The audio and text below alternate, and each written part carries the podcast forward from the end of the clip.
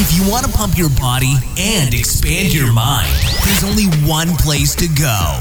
Mind Pump. Mind Pump. With your hosts, Sal DiStefano, Adam Schafer, and Justin Andrews. You just found the top-rated fitness, health, and entertainment podcast in the world. This is Mind Pump. Oh boy, today's episode, we interview Steve Cook. Now, this is the guy that pretty much was the first fitness influencer. He kind of created the space. He's one of the first people out there to build an account and get followers because they were fit and because of the fitness information they gave. More recently, he was one of the hosts on The Biggest Loser T V show. And this guy's actually a great guy. He actually knows what he's talking about. Unlike most fitness influencers, he knows what he's talking about. So in today's episode, we interview him, talk about his story, what it was like being one of the first fitness influencers out there, paving the way, what it was like being a host on The Biggest Loser, and what his goals are for the future. Now, this episode, oh, by the way, you can find Steve Cook on Instagram. Okay, he's got a huge following. So it's at Steve Cook, and that's on Instagram. And you can also go to his website, fitness culture dot com. Now, this episode is brought to you by some sponsors.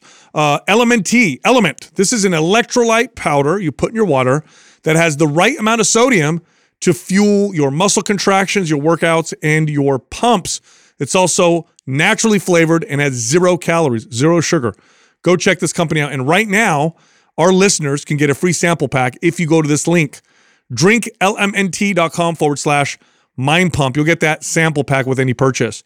Also, these are the final hours for the May Maps program special. So this is what it was. Maps Prime, Maps Prime Pro, and the Prime Bundle, all fifty percent off. If you're listening to this episode when it first drops, you still have a chance to get that sale offer. So if you're interested, just go to maps fitness products dot com, click on one of those, and then use the code May fifty for the fifty percent off discount. All right, here comes the show. Steve, I want to go. You're you're like the original. Uh, I want. I would. I would say you're like one of the first, like uh, I guess, real influencers in the space. Like you, you were kind of the dude on. You YouTube. Like that term, huh? Yeah, before I, I'm sorry. I had no, no. It's oh, fine. Bro, we hated his bad. So it's yeah, all good. I mean, you kind of wrote the blueprint. I, I would say, like one of the first people to really do it that way. I want to go way back, dude. I want way to know back. How this started, like who who you are, where you grew up, and yeah. let's let's walk through the timeline. I'll preface it with probably this, it was just being in the right place at the right time, okay. But yeah, we could do that for sure. Yeah, yeah. Let's so. go back. Let's start like okay, where'd you grow up? Let's talk a little bit about that yeah. and, and how you got into fitness, and then how this all turned into this media thing. Yeah. It, well, I grew up in Boise, Idaho, so kind of kind of smaller community. My dad, like big family. So I have about six, six in my family that I grew up with, and then some stepbrothers and sisters. Wait, six, six kids? Six siblings, yeah. Oh, oh shit, wow. I didn't know that. Yeah, no, big family. Um, Where do you fall in the group? I'm kind of right in the middle. Okay. So yeah, I have, I had a stepbrother who's younger. I have a half brother who's younger and a younger sister. And then I have uh, basically, actually, when you start including step in there, it's like eight kids. Wow. Okay, so you guys, I'm were, losing track here. As how many were actually in the house though growing up? In the house, there was about five. Okay. My my sister, she was older, so she was kind of she was kind of out by the time I was, you know, teenager, and she actually lived with my grandparents for a while. But yeah, five to six, depending at the time. And I kind of was I had two younger than me. So okay. Wow. Yeah. So okay, so Mormon? Do you guys grow up Mormon? Is that no, well, see, my parents were divorced when I was super young. My mom's side and my mom, L D S, they were Mormon. And then my dad, he grew up Catholic, like New Jersey. And so we were raised, I lived with my dad and we, my stepmom, we were just raised kind of non-denominational Christian, but always kind of had our, a good, you know, idea of what, you know, Mormonism was about and things like that. Cause my whole side of the family was, my older brothers and sisters were actually like baptized and then mm. taken off the records and stuff. Like never really talked about the religion stuff, but yeah, so they, we grew up pretty religious, but big family. Dad was an athletic director, high school basketball coach. So it was like, we were just always activities. Mm. His, were you good? Rebellious? What were you? I was the shit. Like uh, I was I, good or bad? Bad. Yeah, oh, no, oh, I, I was I was a little shit. Okay. Not, not the shit. I was a little shit. No. So I, I kind of was just one of those kids that always asked why. Like, you know, like don't do that. Why? Like always jumping out, mm. out off of things. I can remember like if something was high as a kid, I just wanted to jump off of it for whatever reason. Just probably my fear of heights. I felt like I needed to conquer it. But like I was just like my dad, because it was I was my stepmom. I was kind of a troublemaker, you know, I just had a lot of energy. My dad kind of took him everywhere, like anywhere, anytime he had a basketball practice or, you know, he was an athletic director. So it was always sports events.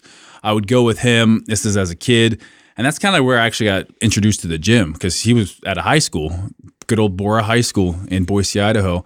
and they just had this like dark dungeon gym downstairs. And so like at yeah. twelve, thirteen, like we would go to the track, and then he'd also make me kind of work out. None of my older brothers and sisters like liked exercise really. Like we all did like track stuff, but none of them liked lifting weights. But my dad was like, you want to watch T V? fifty push-ups. Oh, wow. Yeah, like commercial breaks, fifty push-ups constantly. But I kind of, I just kind of took to it too. It was like one of those things that as like, like a little kid, I liked being that that strong kid. So. Oh, wow. And so it, you responded pretty well to it. Yeah, it was, it was just, I think in sixth grade, I had like, you know, I was, I think I benched like two twenty in sixth what? grade. No, no way. It, yeah, it was Shut stupid. Your face. So I started doing push-ups as, as this little kid. I think at, at, at one point in time, it was a national record. I don't know if it is or it isn't anymore. But wow, that's huge. two twenty, two twenty-five at sixth grade. When I was in ninth grade, I it was three fifteen. three fifteen as a freshman? As a How freshman. Do you yeah. think you weighed? Um, my As a freshman, I weighed one eighty-five. Okay. So, and still it was all up at the wall at my high school and things like that. But so it paid off. In sixth grade, this girl asked if she could t- touch my pecs. And that was like the first time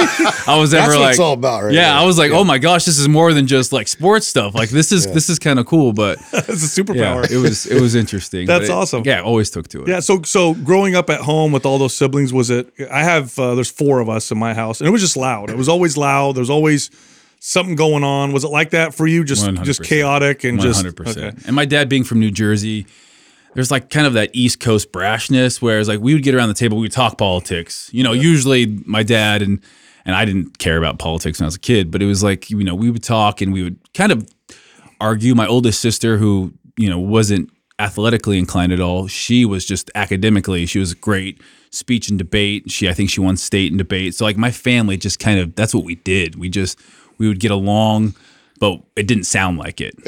yeah. Did, were you a good student in high school? No. Well, I was good in classes that I liked. So I was kind of always my M O, like English, hated it. You know, like I, my, my dad, I think, got called to my school a couple times for, I think I I tried uh, turning in a girl's notebook like this, this, you know, we had done all these assignments, and I, I think I, she'd done it earlier because she was going on vacation. I'm like, hey, just give me some of those pages.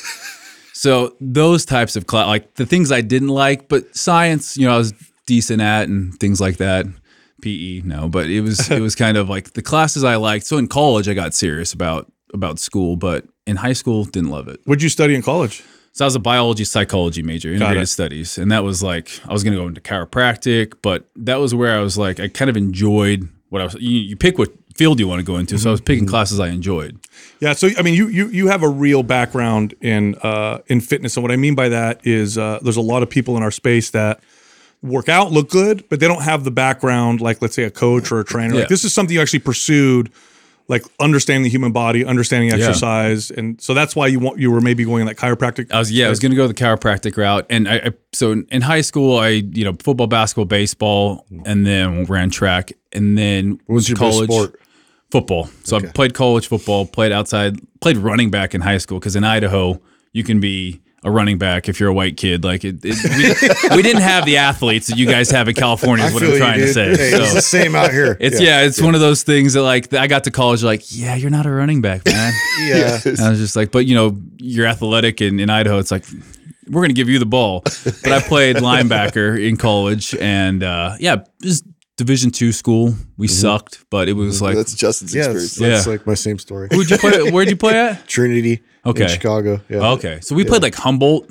Okay, yeah, yeah like yeah, that yeah. was my first experience with Northern California, and that was a trip. Yep. But yeah, we played. We were in kind of in that conference, and uh, so we bust everywhere though. Mm. So we it was rough. Did you have any fitness heroes back then? I mean, you're obviously following it. Yeah, yeah. I, you know, obviously, like everyone, cliche Arnold. Mm-hmm. Like it was one of those things. Van Damme. Like we grew up, and I felt like this golden age of like, T N T Dude. Friday night was like this amazing time. Oh, Sylvester yeah, Stallone, massive and, superhero body yeah. guys. Yeah.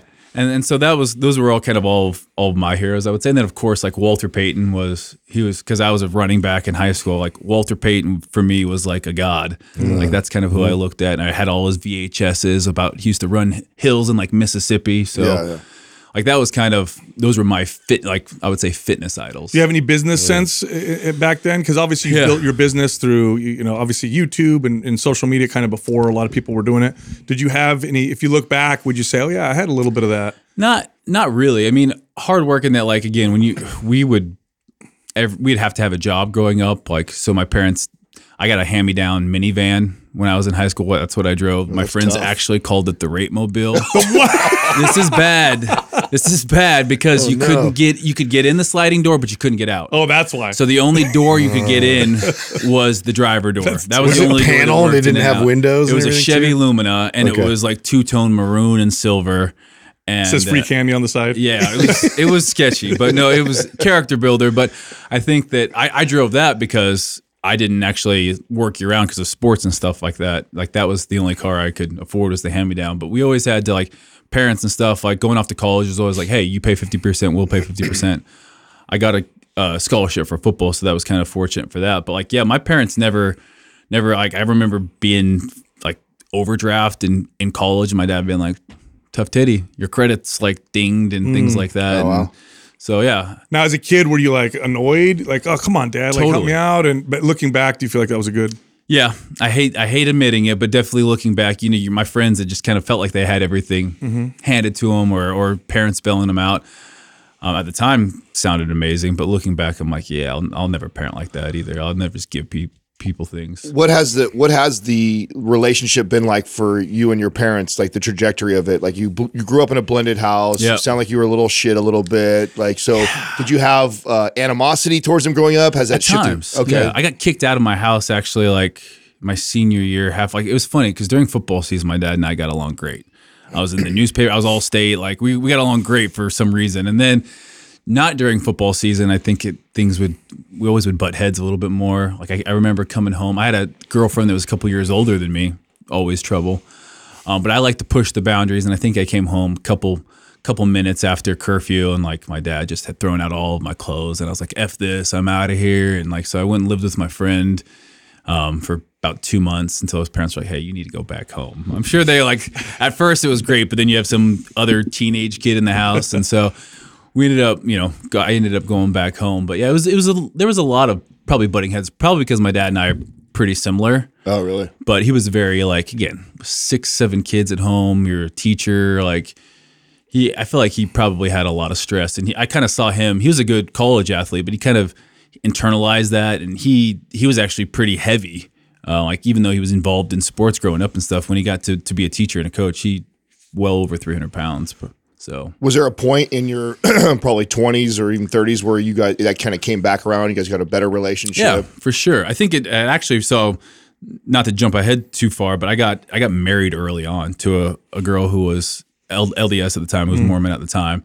Um, got baptized, like did the whole Mormon thing for like a year or two, and then we were both like, yeah, we're we're not really Mormon. And then we ended up getting divorced a couple years later. Um, she was working as a nurse. I was done playing football. We moved back to Idaho from Saint George, Utah, where I was going to school. I was working at Texas Roadhouse. I had like sixteen credits to finish. Didn't really know what I was doing. Did my first bodybuilding show at that time. Um, and was kind of just like this guy who always identified as a football player, always thought like N F L. And and then when that didn't happen, it's kind of like, okay, what am I doing now? So she ended up cheating on me with a doctor that she worked with. And that was kind of that. Moved back in with my parents. And that's kind of where my dad oh. and I, I think probably How old were you bonded. At this time? About twenty-three. Yeah, wow, so, so was you young. Got married real young. Real young. Yeah, that Utah, Idaho. Sure. So we got Average. married at twenty. I was twenty-one, got divorced right before I turned twenty-four. I was think. that hard?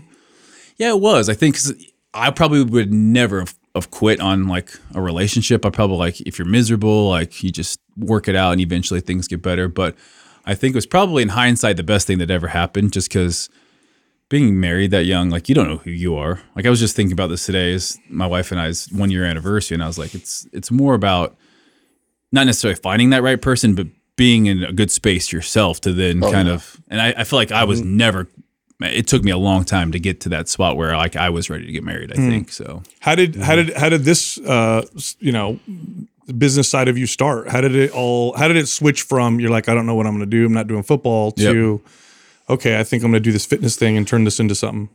Well, after kind of the divorce, it was kind of a long, hard look in the mirror. And there were some things I was like, yeah, I, you know, there was some truth into some of the things that we probably fought about. And, and then it was like, okay, you know, what are you doing? Bodybuilding dot com was in Boise, Idaho at the time. I would volunteer like my time. I did some bodybuilding shows, but then I was like, I got to go back to school. Moved back down to Saint George, Utah, finished my degree. It was only a semester. At the same time, prepped for the Muscle and Fitness male model search. Oh, the good old, like, yeah, yeah. in Vegas at the Olympia. This is before Men's Physique. Uh-huh. Um, so I was sixteen credits, working at Texas Roadhouse down in Saint George at the time, and then prepping for this show.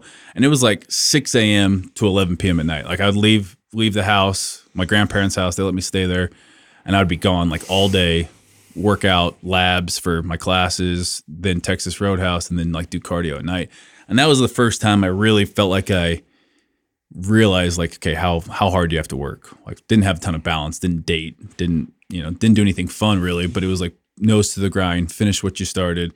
And then that kind of is how everything came about, because after the Muscle and Fitness male model search, it was Optimum Nutrition, signed with them, bodybuilding dot com. I won their spokesmodel search, and then kind of just evolved from there. This time during Facebook, Instagram wasn't even around yet. So it was, uh, was so, there a moment when that was happening where you're like, huh, this is, this could be a business? Or was it more like, let's just see what this turns into? It was kind of like, let's see what it turns into. I remember shooting, there was a, One, uh, I think he shot Iron Man magazine when it was around still. Oh, I remember that. Bill Comstock, I think was his name. Mm-hmm. And we were shooting. He's like, you know, there's no bu- money in bodybuilding, right?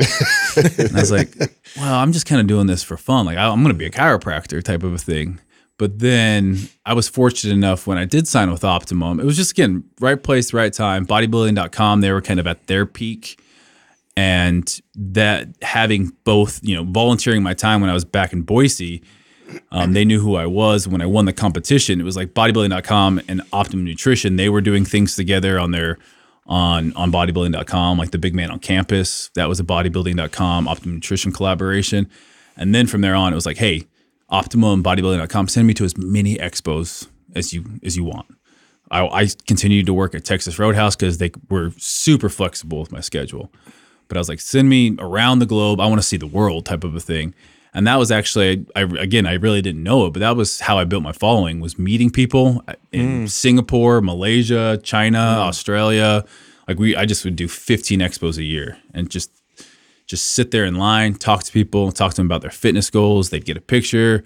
They'd put it as their profile picture. Then their friend would like follow along. Oh, wow. So it was like organic as it could wow. get. Now at that time, are you already signed with Optimum Nutrition? Yep. Or is, okay, so you did sign. Yeah, now, are you I, making I, good money at the time, or was it more like you just, you're just traveling and, yeah. and yeah. So the nice thing was, I remember I was super happy. Optimum, like bodybuilding dot com was five hundred dollars a month in supplements. I was just happy. That's to get just supplements. Like Craig. Yeah. Mm-hmm. Same, yeah. Same thing. And then Optimum was a little bit more, um, it was like a thousand a month plus supplements. But then, so I was like actually slinging supplements to like my local supplement dealers, like the, like the, lo- yeah. the local supplement stores. I'd be like, I was getting like five hundred dollars from each. I was going in, I'm like, hey, how much do you want for this stuff? And so like I was, I was making, I was making money doing that. And then of course, Texas Roadhouse, but it wasn't a lot. But the nice thing was, is I just remember I'd never left the country before. Um, and they're paying for you to do that. Paying, and it's yeah. business class, because it's their policy as a company for Optimum Nutrition. That's was cool. Over a certain certain distance, you get business class, and you know when I'm there, they paid me a little bit extra, and then food and everything else. What are you about twenty-five ish, right? There? Yeah, twenty-five, twenty-six in there. Okay. So, and then it was like that was like my life for seven years. I felt like oh, competing wow. in there. You know, Men's Physique came around, and I was the third Men's Physique pro, because kind of. That Muscle and Fitness contest was kind of like the spinoff to see if this physique ca- category. We got so much shit. Men's Physique guys right. at the start. It was like, oh, men's bikini. Yeah, yeah, men's bikini, men's bikini. Oh, yeah. And it was just, it was funny, but yeah. it was, um, you know, it was the massive category. People wanted it. Oh, yeah. No, it's changed sure. a lot. Uh, it, boy, but now it looks like fucking bodybuilding. Yeah. Now, just this short time that I was out of it, I was like, yeah. holy crap, this went like. It's insane. Yeah. It, it's just like, I look at the guys now and I'm like, what? Who is writing this criteria for this sport? Because like when I came out, it was, you know, they wanted the surfer look. They wanted like U K. Something attainable. Yeah. And that was why I, so I went from natural bodybuilding. That was the, when I lived in Boise, I did like three natural bodybuilding shows. One that they said was natural, but definitely wasn't. Nobody was natural at that one. Um, and then Men's Physique came around. I'm like, oh, I can be natural and do this. I just remember getting on stage at that first Olympia and be like, yeah, okay. The, the the game plan has changed. yeah, real quick. So, have you stayed natural this whole time? Or have no. You had- so, well, and for me, it's always, I always was, like when I would say natural, it was always like I would, there would always be a little bit of, when it was like the McGuire stuff back in the, the pro Oh, Andrew Stenadane yeah. on pro hormones. So it started off kind of with that. Yeah. And again, it wasn't like, oh, I'm not, it's not an illegal compound. In Utah, there are all, all these mom and pop pharmacies um, that would produce these pro hormones, even well after, you know, it was it was kind of done. Now, some of these were like, because uh, that's what I did in the early two thousands. I'd yep. buy them because they're over the counter, but they're actually designer steroids, like yeah. Superdrol and... And we didn't know that. Like, yeah, I was yeah. just like, oh, it's this is fine. I'm getting yeah. it over the counter. I got gyno like crazy yeah. on this yeah. stuff. Yeah. And then I think that the second Mister Olympia, I was like, okay, you know, like if I'm going to compete, if I want to do this, ultimately I was like, I kind of stepped away from the sport because it's like, I, I don't want to be doing three, four different compounds. And right now I'm not, you know, like I, I've done T R T in the past, but I want to eventually have kids right now. So we're looking at doing some peptide stuff with like mm-hmm. clomiphene and those types of things just to get my natural testosterone mm-hmm. up. But yeah, I think that that second year there was, I was on testosterone. And I was just like losing my mind. Like when oh, I was like, oh my gosh. We actually got pregnant when I was on, on, on T R T. Yeah. From and, the H C G. Yeah. They just kept me on H C G at the same time. And that's what, that's like, I, I, I wanted to see how I get, get my natural testosterone and then if it's still in the crapshoot. Cause like last, I got tested two weeks ago and it's like three forty. So that's what I did. So I went, yeah. so after competing for four years or whatever, I, and I was taking high doses of testosterone. Yep. I go, okay. And then we were together, we're going to have a kid. I said, I want to go natural and see if I can just build this myself and yeah. just sleep, diet, do all the right, t- yeah. turn all the right knobs. It was probably what, a year and a half, almost, it took a while. Mm-hmm. Almost two years. And I made a little bit of headway from like taking me from like two hundred something. Yeah. But I only got to about, I think it was like three fifty, four hundred. Yeah. Still didn't feel good. That's about what I'm at right now. And it, yeah. And so, and that's where eventually, I, and then I remember talking to the doctor and he's like, no, we can, we can put you back on hormone therapy. We'll run H C G with it. You'll still be able to get pregnant. And that was kind of the deciding factor for me to get back on H, uh, H R T. So and that and that you probably can speak to this as well. That was always kind of like it was this constant tug of war for me. It was like, do I do I just go after it and, and say, hey, chalk it up to the sport and just right. do what these I, you know, I had coaches say, hey, Steve, if you want to compete, you need to do this, this, and this. And I'd be like, oh, I'll try that other stuff. And it was never it was never quite the same. Like yeah. I again being a kid that benched, you know, I was always a big, strong kid, but it's a different level. I can compete in natural bodybuilding. I just remember seeing Bundia on stage that first oh, yeah. Olympia and being like, okay, that that that's the physique yeah. that this class is gonna be. I think Mark Flex Anthony won that one though. And yeah. That was the, he was the last of the kind of like not so great looking bodies. I, if you go back and look, if you pull up pull up Mark Anthony, Uh, men's physique champion, and compare him to what so, what you what is winning today. And yeah. Well, and the funny thing was, he wouldn't with even that, get last. He would get laughed off the stage on those shows. Now it's crazy. And when that was my life at the time, I was devastated. That was the first show I really had ever lost. Was that Mister Oh, so Lund. You probably got a little taste of the politics right out the gate. Oh my gosh, I was told I had to get people. I had to announce things to my followers to tell them that I thought it was fair. And it was it was so interesting how oh shit they, they because at that time I don't know if you remember even you know I'll probably never compete again because but if I did I'm like I'm I'm ruining my chances here. It was one of those things that it was F M G was a management company. Yeah. You remember F M G? Yeah. Yep. They had their guys yep. in this. Optimum Nutrition was like, hey, we we won't work with that management group.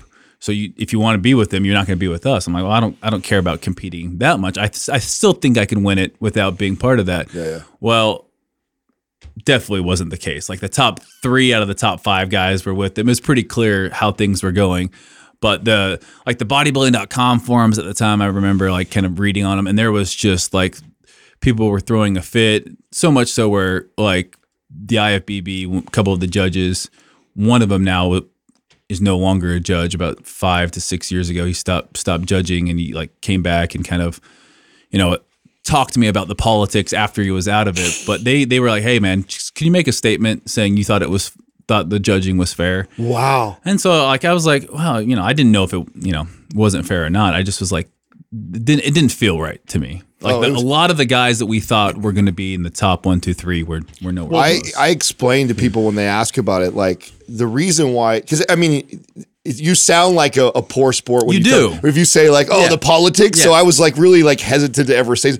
But when you explain like how it works, you I say, listen, with these shows, okay, first of all, they don't make a lot of money, so they need money. Yeah. The people that donate to get their names on the banners and everything like that one hundred percent also happen to have teams yeah. of athletes that are in it.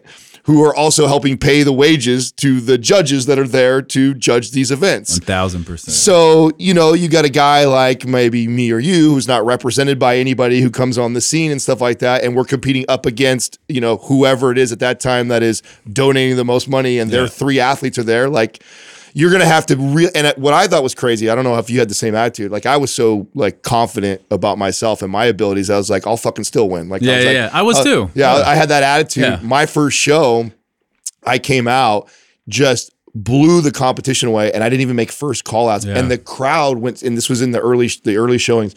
The crowd was freaking out and booing so much. It was that dramatic. And in the evening, they hopped me all the way up to four, which oh, you rarely did. see that. They just, oh, wow. Yes. You weren't even on the first call out. Wasn't even on the first call out. Wow. Everybody freaked out because yeah. I was like so, so more shredded than everybody. And look, yeah. it was not even close. And they, they, all the booing and stuff went on. Yeah. And then when I get, I come out the in the evening show, they jump me all the way from like sixth or seventh all the way up to That's fourth wild. place. Yeah, but that doesn't happen very often. Put me at fourth, which keeps me out of qualifying for nationals. Ah. So I still have to do another show, which was like, that was my first taste of it. Yeah, I was like, oh, okay.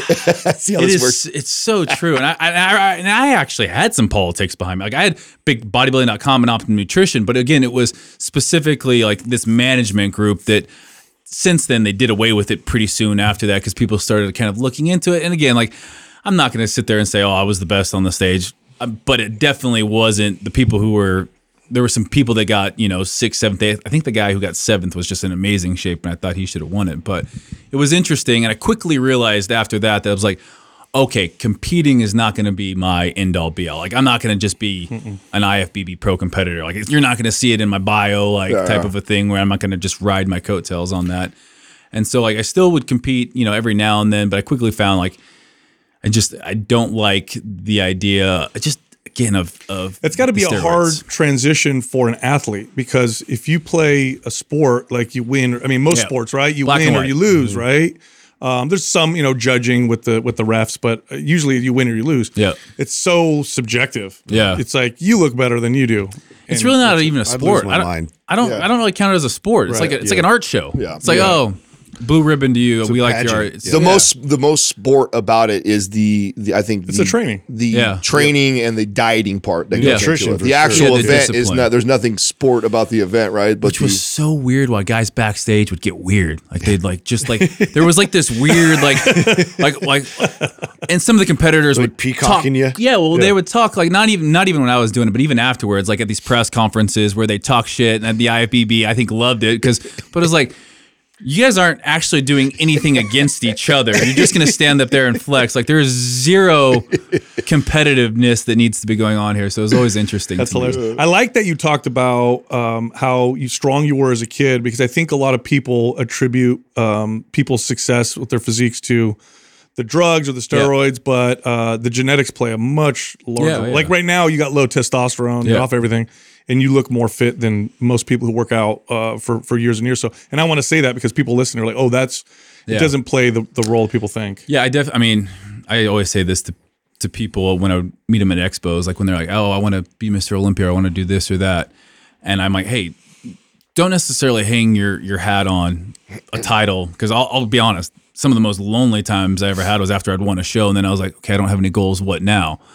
And so I was like, you know, like have goals, but don't, you know, this winning or losing type thing, because ultimately there's going to be a Phil Heath who's just a genetic freak. Like mm-hmm.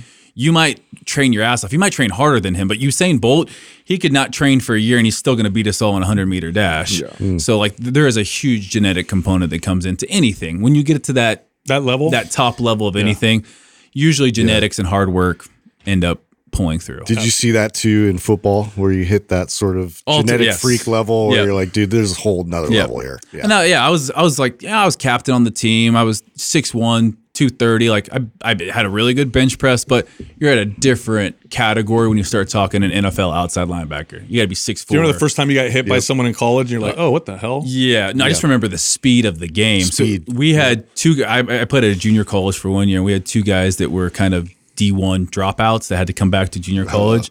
One of them ended up going on to U S C and blocking for Reggie Bush and Matt Leinart and then playing for the Cardinals. And this was the biggest human being in my life, mm-hmm. like I'd ever seen in my life. He was Deuce Latouille was his name. and you could see like his face touched his face mask. Yeah. Like it was, he had, they had to order, they had to order a special helmet for him, but he, he was, he ended up getting like uh fined. He played for the Cardinals and then Seattle, but he like couldn't keep under like four hundred pounds. He was massive, but he could move too. And he, there was a, we were doing ones on one scrimmage and he just, there was a pulling and I didn't see him and I just got ear holed. And I, I swear I was in the air for like three seconds. It felt like eternity. And I just got up and I was like, what oh, there happened? He is. Oh yeah, that's a big pull. Oh, yeah. Wow.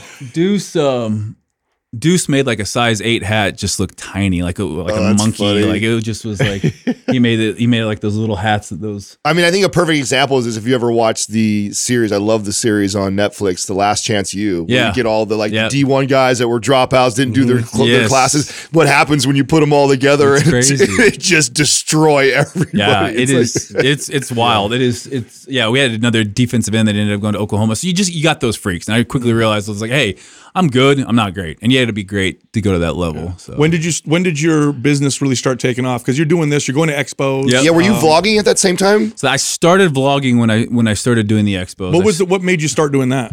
So there was a girl, so I, I'd now been divorced. There was a girl I was dating at the time whose brother was like YouTube royalty. And oh, really? His, his name was Shay Carl. Um, and he, he started, started the Shaytards. And like, so he was, he, he's an L D S guy. I think that he like literally just vlogged his life every day for like seven years. Oh, wow. He vlogged. Bro, this is like before the Casey Neistat. This is and like Casey actually collabed with him and talks about how how Shay was like one of Casey's people that he looked wow. up to. So like, oh, wow. He was an O G and he, Maker Studio. Have you guys ever heard of Maker Studio? Oh, is that him right there? That's Shay, yeah. Okay. He looks familiar though. He's super, you know, great, great personality. He's been through some things I think in the last couple of years, but Um, yeah, I just, I just remember seeing how, what he was doing and Maker Studio, he was one of the founders of, they ended up selling to Disney for like four hundred mil. Oh, wow. Oh, wow. So I quickly like, he, they didn't sell at the time, but he was making great money living in L A. He was from Idaho. So I was like, oh, no one's really doing this in the fitness space. There's a couple Mike, Mike Chang, six pack abs. Oh yeah. Yeah. yeah, yeah. yeah, yeah. And then uh, there was one other guy, what was his Scooby? name? Scott, uh, Scott Herman. Oh, Scott goes oh, that far back? He goes back. Scott, like maybe not Mike Chang days, but Scott Herman was one of the first. I YouTubers. knew he went back. I didn't know he went that far Yeah, no, back. Scott Herman was, and then you had like Rob Riches kind of in that, in oh, that right. time period. But that's when I kind of started vlogging. So you're like, oh, this is an opportunity here. Yeah. I was just like, you know what? I'm, I'm kind of co seeing cool places. I'm putting it on social media already. There was some vlogs that kind of worked its way into like the how-to videos. On did it things, feel natural so. for you? Or did it feel like there was a, a hard learning curve for you? What did it feel like? It, It honestly felt pretty natural, probably only because I, I I had done enough camera stuff with Optimum, Bodybuilding dot com, and then cell phones at the day, like selfies were huge and things yeah. like that. So uh, it never felt awkward. People have talked about that, like I can't vlog because I just can't get in. I never. You're a bit of an anomaly in my opinion. I feel so. We've had an opportunity now in the last eight years to talk to a lot of different people that have, you know, are popular on YouTube or social media, and more often than not, the people that are like you, I think have social skills and like, and have personality and some mm. of that actually don't do very well on YouTube. The people that are more introverted yeah. Yeah. and, and are, they become a character yes, on YouTube. Yes. They yeah. are the ones that are the, and that's We're what we've experienced is like, yeah. I, I trip out, or not anymore because it's happened so many times, but we'll get this, you know, two million YouTube followers. Yeah. They, I meet yeah. them and they can't make eye contact. No. They're quiet. No. They're awkward. And you're like, whoa, this is like a different kid. Yeah. So, so true. You're not I, like that. I, you, I, yeah, I've met so many. Same thing. Shay wasn't like that either. Shay, Shay was like gregarious, outgoing, very personal. And I just kind of watch him. Like, so I kind of picked up YouTube stuff from him. In person, when I'd meet people, I kind of always modeled that after Jamie Eason, bodybuilding dot com. All right. She was kind of like, I would see her at expos and she was always like, hi, my name's Jamie. When people would wait in line for her, like they know who you are, but she would introduce herself. And I always thought that like resonated with people. It was always like, hey, you, you know, she was a real person. She introduced herself just like you would meeting someone for the first time. And I was like, if anyone ever waits in line for me, I want to be like Jamie Eason. Mm. So that's kind of where I picked up at. But Shay online, like, or on, on YouTube, he'd have his weird little camera and he just, he would turn into like Shay to ten out of ten volume. Like that was what it was like. It was like he would just turn up his personality. And so I kind of just picked that up off of him. Yeah. I think I'd seen it, enough people do it or been around it yeah. and been in other people's videos at the time that it was kind of like, okay, just just talk about where you're at, talk to people, show people, ask people questions on camera, things like that. Did you did you have a like a staff or team no. edit things for you? Is all you? Uh No, I, I quickly got a videographer because okay. I saw like Shay had a videographer because editing it wasn't my, mm. definitely wasn't my forte. But that was when, you know, Instagram had just kind of started. YouTube, you know, was still just kind of a, a weird thing that, you know, people would watch, but it wasn't like today where like kids want to be YouTubers. Yeah. You know? Mm-hmm. So weird. Now you look back, and especially today, right? We have this, because you started before like this super popular cancel court culture. Do you look back and are there things that you like you regretted or that you've gotten shit for? You're like, God, I wish I probably wouldn't have put that out there. Like, I'm probably, I was probably more conservative then, or in, in terms of what I would say, yeah, than I am now. Oh, interesting. Like, I, I and I feel like I'm now more awkward on camera now too. It's like That's weird. Funny. Like I've huh. gone through this change where I'm like, I now, maybe I'm just out of practice, but I now don't like vlogging as much. I don't like even posting on social media as much. It's just one of those things I feel like in COVID and stuff, I just, I kind of got away from doing it. And I, I feel like now I, I, I'm having a harder time getting back. Do you feel like it. maybe too, it's partly, I mean, I think kind of your age, where yeah. you're at in your life. Yeah. I mean, you and I talked on the phone a, a while back, and I remember you kind of sharing that with me. Yeah. Like, I think you just get to a place in your life where just like, okay, do I really want to have to do this? Yeah. I don't want to try to do like a viral TikTok dance necessarily. Like if, if we're having fun and, you know, we're, something comes about organically, but I, I, I know, I knew social media had changed when, Or, or, or how, maybe how important it seemed like it was to people when you would see these bodybuilders at expos. Like they were, you could tell they were just waiting for their next meal, signing things. Now they're doing TikTok dance. Like you got full on big bodybuilders or oh, world's no. strongest men. And it just shows you like, in order to get paid, you got to play that game of social media. And again, it's, it's a double-edged sword. Yeah. Do you remember like that, that the trajectory of that too, as far as like, as it was coming up, it was so much fun. You loved it. Yeah. And then what was the, Uh, and I was kind of, to your point, mm-hmm. I never felt like it was work. I was just like, I'm out here just creating content, showing people what I'm doing. I'm having fun. I'm in all of these different places. And then I feel like it's become work, I would say, in the last couple of years, because I, I feel like it's kind of just redundant. I see the same thing. I don't like it. It's new. It's exciting because you haven't done it before. Yeah. But doing a how to train biceps for the seventh time on YouTube is, it gets old. So it's kind of like, okay, let's, How, how do we, you know, and that you either get deeper into the science of things, which there is an audience for, I think.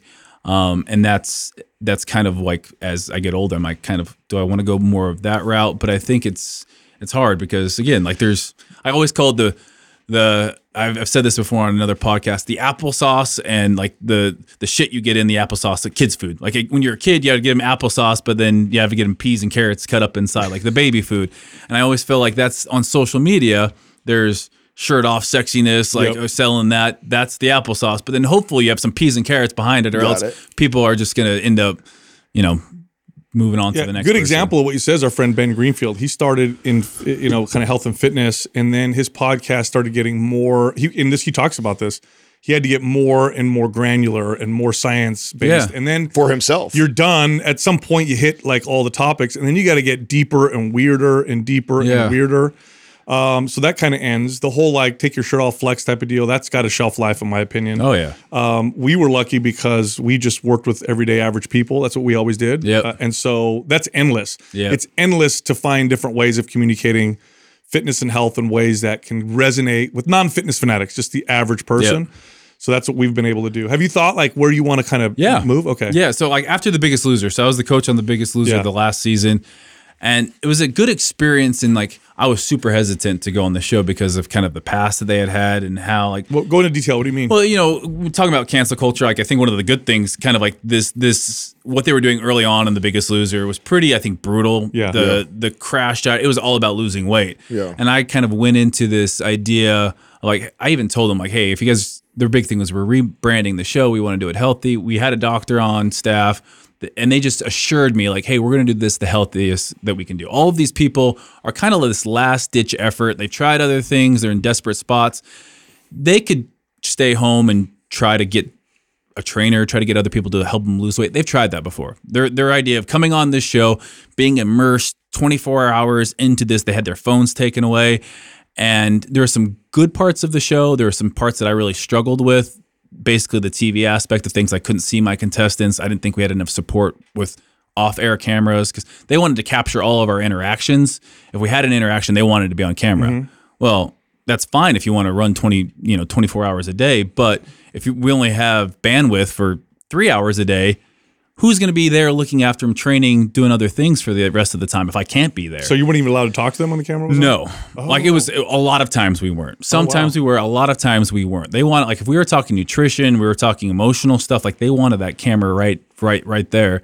I did see, though, again, blood work-wise, markers, people that were pre-diabetic at the show, they were no longer pre-diabetic, things like that. So I do feel like, again, fifty percent of anyone, of any population, when you look at when they lose a lot of weight, fifty percent are going to gain it right back. Right. Biggest Loser was no different than that. fifty percent are going to gain it right back. But I kind of I kind of looked at it as an opportunity to get back to training people. It's like I'd, it'd been years since I'd actually trained people. You know, I would train people at, at expos, you know, a seminar, but to work with somebody again, and the rewarding aspect of that, way cooler than anything. Like, have you ever worked with anybody like that? Because you're, you're, you, I'm assuming there's a bit of a self-selection bias when you're working with people at expos, yeah, and you know, sure. they're, they're like somewhat fitness people. They've yeah. worked out before. Hey, I want to get shredded. Yeah. I want to lose fifteen pounds. But on The Biggest Loser, you're getting like people who have serious, obese, uh, yeah, and challenges, like and challenge, yep. really, really hard relationships with food and their yep. bodies. Had you ever worked with anybody like that before? Um. Not to the extent that we did. Were you, you surprised know. by anything? Was it was it like, did you expect something and then get something else? Or I, I, I think I was su- surprised only in that, like, everyone has a unique story. Like, yeah. there's the the stories that you hear of real trauma in people's life, people blaming themselves for deaths of loved ones, or, um, but then at, at the same time, when you get them the help that they need, like, again, we had a, a psychologist, we had a dietitian. A lot of it wasn't in my wheelhouse. Like, I can't deal with someone's trauma, but working through that, um, as you start peeling back excuses, I don't, you know, not the trauma part, but other excuses, you realize it's, there's a little bit of us that you can see where it's like, hey, these are just things you're going to have to, we're going to have to get past together. We're, we're here, we're able to help you out, but it's no different than what the person who's thirty pounds overweight is dealing with. These people just had some other circumstances that led to even more weight gain. Could be hormone issues, thyroid issues, but most of the time it was trauma. Yeah. So did you, you said it was very meaningful for you. Or? It was crazy how it, it took so much. Like, it was a lot of work being, you know, there immersed in it. But I think that it was probably working, and some of the most memorable interactions were in, like, people were leaving, like, and they, you saw how devastated it was, because they're like, I don't know how I'm going to deal with life going back yeah. without someone. They were they were so scared. Mm-hmm. Um, and I remember one of the first episodes, Big Rob, um, he was a guy that played college football, probably four hundred pounds, six foot eight. So he knew how to work, but, like, he just had these knees that were, you know, he had mm-hmm. bad, bad knees for how big he was.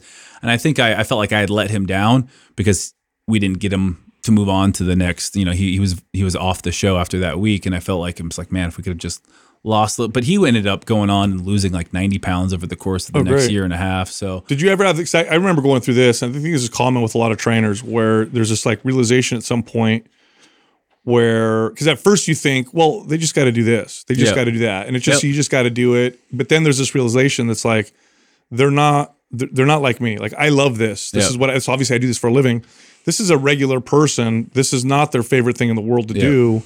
Uh, this is going to take a lot more effort and work on my part. Did you ever have that realization where you're like, okay, this is mind-blowing? Okay. I remember there was a workout where we were, one of the first workouts, and she felt like she was having a heart attack. I'm like, that's just your heart beating fast. That's just what happens when we, we do cardio. Like, you're on the treadmill right now. She was legit freaking out, thinking like there was something massively wrong with her. And there was, she had just never felt, she had never done a sport. Yeah. Mm-hmm. You know, the most exercise she probably got was walking up stairs, and she was literally afraid for her life doing cardio. And it was just like, that's crazy. Wild, yeah. right? Yeah. I remember the first time having someone like that, like do uh, like bicep curls with dumbbells, and the and then the burning. Yeah, it dropped yeah. them right. It dropped yeah. the weight. Yeah, it's yeah, like, yeah. oh, my muscles are burning. Like, whoa, like it's that's freaky, yeah. wild. And then yeah. the soreness the next day. They're yeah. like, yeah, yeah, you hurt crazy. me. You hurt me yesterday. Yeah. The, yeah. the crazy, the crazy part about it is that they're uh, the relationship that they have with that kind of pain, they don't have that. Yeah. Rela- Whereas you're an athlete, you know what it feels like to yeah. hurt, and it feels like there's a good hurt and there's a bad hurt. Yeah. They just don't, they don't know that. So it's a huge hurdle for a lot of people. And I think a lot of coaches and trainers don't understand that yeah. until you work with like yeah. someone like that. You know, I remember I get questions like, where am I supposed to feel this? I'm like, what? Yeah. Like, you're doing a tricep press down. What do you right. mean where you're supposed to feel this? It always kind of, you know, blew me away. Was there, was there a, a, a struggle? Cause it's obviously, look, I know you're saying that you went into it and you're trying to do it the healthiest way possible. Yep. Um, and I, I, I, I one hundred percent believe you.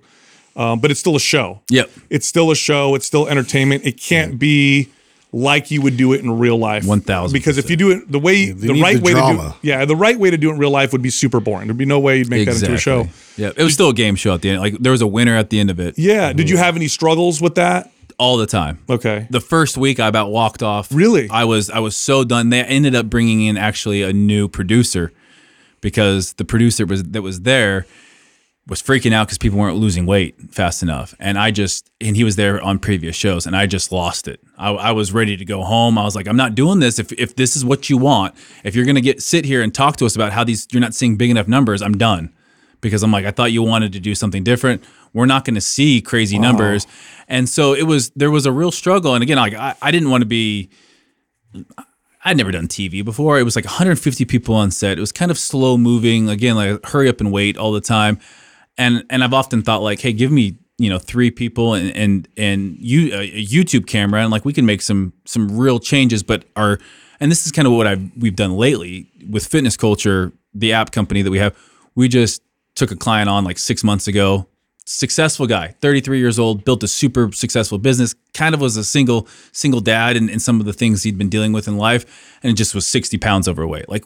Still a decent athlete, but working with him, able to do it slow, I was like, hey, this mm. is this is a lot better. I could see how, you know, he he actually gained some muscle while he lost body fat, while he lost weight even. And it was like, okay, if I if I could do this with YouTube, like the Biggest Loser-esque type thing, mm. um, again, but people people on T V wanted to see that one hundred pounds in twelve weeks. Well, we so. talked about that. We talked about doing that. Remember when we first started our YouTube yeah. channel about making a Biggest Loser, right? But the reason why we never did is because we know it wouldn't be entertaining enough. Yeah. It'd be, It'd be many, like a year long. It'd be too, too many long, like yeah. weeks of no weight loss, no yeah. nothing, just staying the same. Like I mean, just, it's taken six, seven months for, for this gentleman to lose fifty-seven pounds. Yeah. Mm-hmm. I mean, when you do the math on And that's that, actually relatively fast. Yeah. It's yeah, fast. Seven months. And But again, he was a guy who, no injuries, he, crazy mobility for a guy that was, I would always say, you're not fat, you're just deconditioned. Because the minute he got back in, mm. the minute he got back into shape, like he, he didn't have these injuries, he didn't have mobility issues, he was able to do a lunge, a deep squat. Yeah. And so we were able to, to, to lose it fairly quickly. And for him, it was a lot of diet stuff too. But it was like on the show, it's, yeah, you're not, you don't have the luxury of being like, hey, you lost four pounds this week, that's great. You're like, you lost four pounds this week, you got to go home. Yeah. It's, it's crazy. Yeah, yeah. That's insane. So, so you, you know, you, you had some popularity on YouTube and I, I would say, especially then and even now, more flexibility to say what you want, be yourself. Then you go on, uh, I guess like network T V, yeah. which is much more produced, much more controlled. Uh, did you feel like there was a big difference? And did you notice uh, afterwards a huge spike in recognition from it, or were you already so well known before that it didn't make well, that big of a difference? Doubled, didn't you double in size? I think you were from the Biggest Loser. Yeah. No, at that time, Biggest Loser didn't do anything for growth.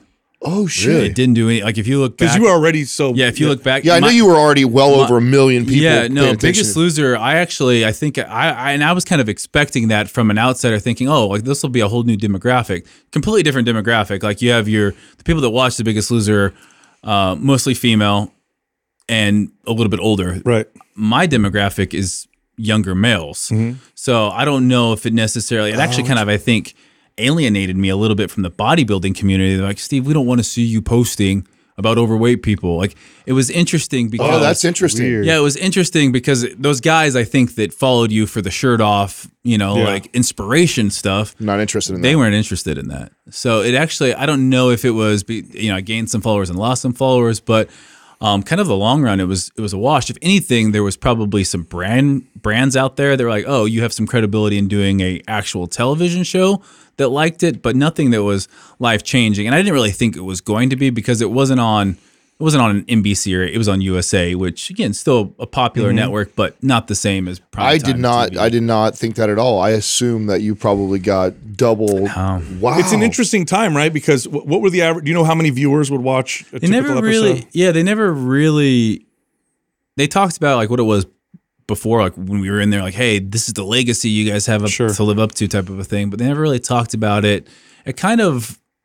I think because it wasn't as dramatic, it wasn't as drastic. There wasn't, you know, Jillian Michaels yelling and screaming at people again, like you were saying. Mm. It was a little bit more boring to the people that had seen The Biggest Loser before. Plus, I feel like we're in this time now, because you're relatively close to our age, where for us, like, I mean, even now, like if I'm on a newspaper, not that they don't exist anymore, but if let's say I was on a newspaper, that would feel like more of a big deal, because yeah. when I was a kid, that was a big deal, even although now yeah. it's nothing at all. Magazines are the same thing. Yeah, so exactly. Um, where, you know, network T V feels like it's this big deal, but I bet you probably get more eyes on you on like an Instagram yeah. live or reel or something yeah. than you would on something like that, you know? Yeah, so that's probably that's, why it was more of a wash.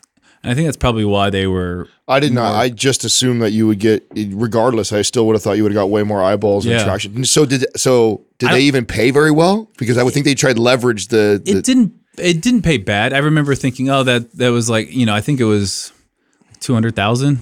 Oh, okay. So it wasn't great. I don't, yeah. I, for me, it was like, okay, I, I, if I stayed home and really worked on, you know, the app and things like that, like it wasn't life changing or anything, but at the same time, it was like, there was some opportunity cost though, because I had to be on set for, you know, ten weeks. So you couldn't do other stuff basically. Couldn't, yeah, there was zero. I think I had one day off in that eight weeks. And that was the the thing that a lot of people, we did have weekends with them where we, you know, we would, we would go do hikes and things like that. And that was mm-hmm. the only time the cameras weren't there. Um, but yeah, it was, it was, again, it was an experience. I wouldn't trade it for the world. I'd go back and do it again. And I always say to those people that again, like, oh, this is, this is so unhealthy. I say again, if this is your, are, are there better ways of doing it? Absolutely. But when you're, if you gave those contestants, looking back, if you said, hey, you could not go on the show or you can do it again, would they do it again? I think they would, just yeah. because of what they learned from it. Like, again, it was, we talked, we would sit down and my big thing was like, I want to tell them how to lose weight. Like I want to, let's talk about macronutrients. Like yeah. they're, they're, they're sitting here. And I remember one contestant, they actually had in-house people that lived with them to make sure that they were eating enough. So it was like, okay. you have to drink when you weigh in, you can't be dehydrated. Um, Very got different rid of, from that, early days. Yeah, yes. That, that mm-hmm. became a strategy. Yes. There was all these gaming. They, they, they would like yeah. game the Hold system. Hold water, yeah. drop water. Or uh, yeah, like even diuretics. Wow. I think was one of the things I, I can't say for sure that one of the earlier trainers had done was, you know, like if you take mm. this, you'll. Oh, wow. And so there was, there was none of that that went on this time. And again, like. I, I I felt like at the end of the day it was it was something that they did get healthier on. Is there an incentive for you guys to win? Not like, at all. So it's no. just straight and, up. And my my guy didn't win. Her the the guy that won uh, was on the other team. But I think after a while there's no teams like on our our season. So there is no there's like it doesn't matter. You got paid the same regardless yeah, yeah, if they win or lose. No like that. Incentive. Obviously the winner, the person who won, they got I don't know. It wasn't money. I think it was, uh, you know. treadmills from Planet Fitness and things like that. And I just, yeah, I just remember thinking, um, yeah, that there would probably be more of a prize for mm. winning. But. Are you, are you at a point now where you're, because you were, you know, you have all this popularity, lots of young men following you for the bodybuilding type stuff. Then mm. you do Biggest Loser, different demographic, yep. more maybe middle-aged women. We'll call it the more the Facebook crowd than the Instagram crowd. There you go. Now, are you looking at, are you at a place where you feel like, okay, like where am I going to go with this? Am I going to rebrand? Am I going to talk more about these other things that seem more interesting yeah. to me or take this in a, are you at, finding yourself in that space? Definitely. And at, at the same time, I kind of found my space, my, myself in that space. It was also right around the same time COVID hit. Mm. My wife, who's not my wife at the time, she was in Australia, kind of didn't see each other for ten months. Then we ended up just being like, hey, Australia wasn't going to let her out. She had to have a reason to leave the country. We both were with Gymshark. So she was able to finally get out of the country. We met in Dubai and the only, she could come into the U S. I couldn't get into Australia. So we just, we traveled for eight months and that was so that you can meet up. Yeah. Wow. So we, went, we did Dubai, Maldives, Spain, and we took a videographer so we could still create content, good and bad, like once in a lifetime opportunity, not great for business.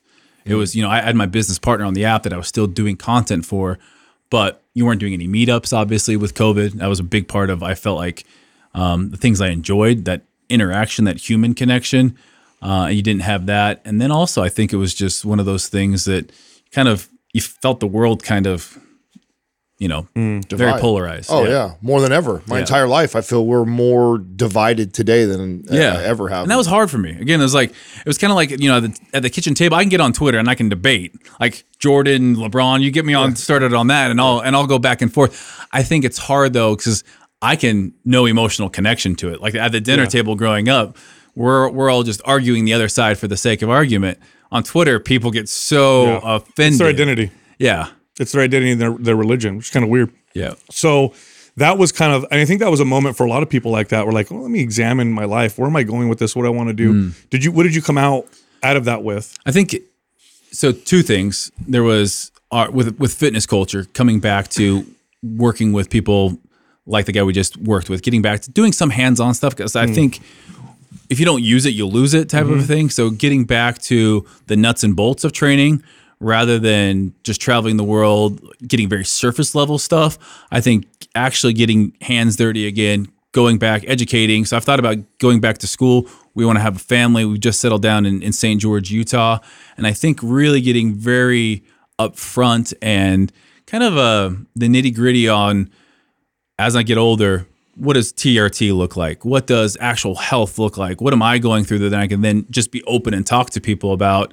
Um, whether it's training, whether it's, um, you know, mental health and things like that. So we have the app, um, supplements. We actually, I launched a supplement brand during okay. COVID, and it was bad. Was yeah. Bad time to launch. Cause again, we, there was zero meetups, and also I was traveling for eight months. Didn't try getting supplements in the Maldives. Not going to happen. So, um, kind of a interesting time with what, what do I want to do with that? If I, if I'm passionate enough to go just really, really deep into the supplement world.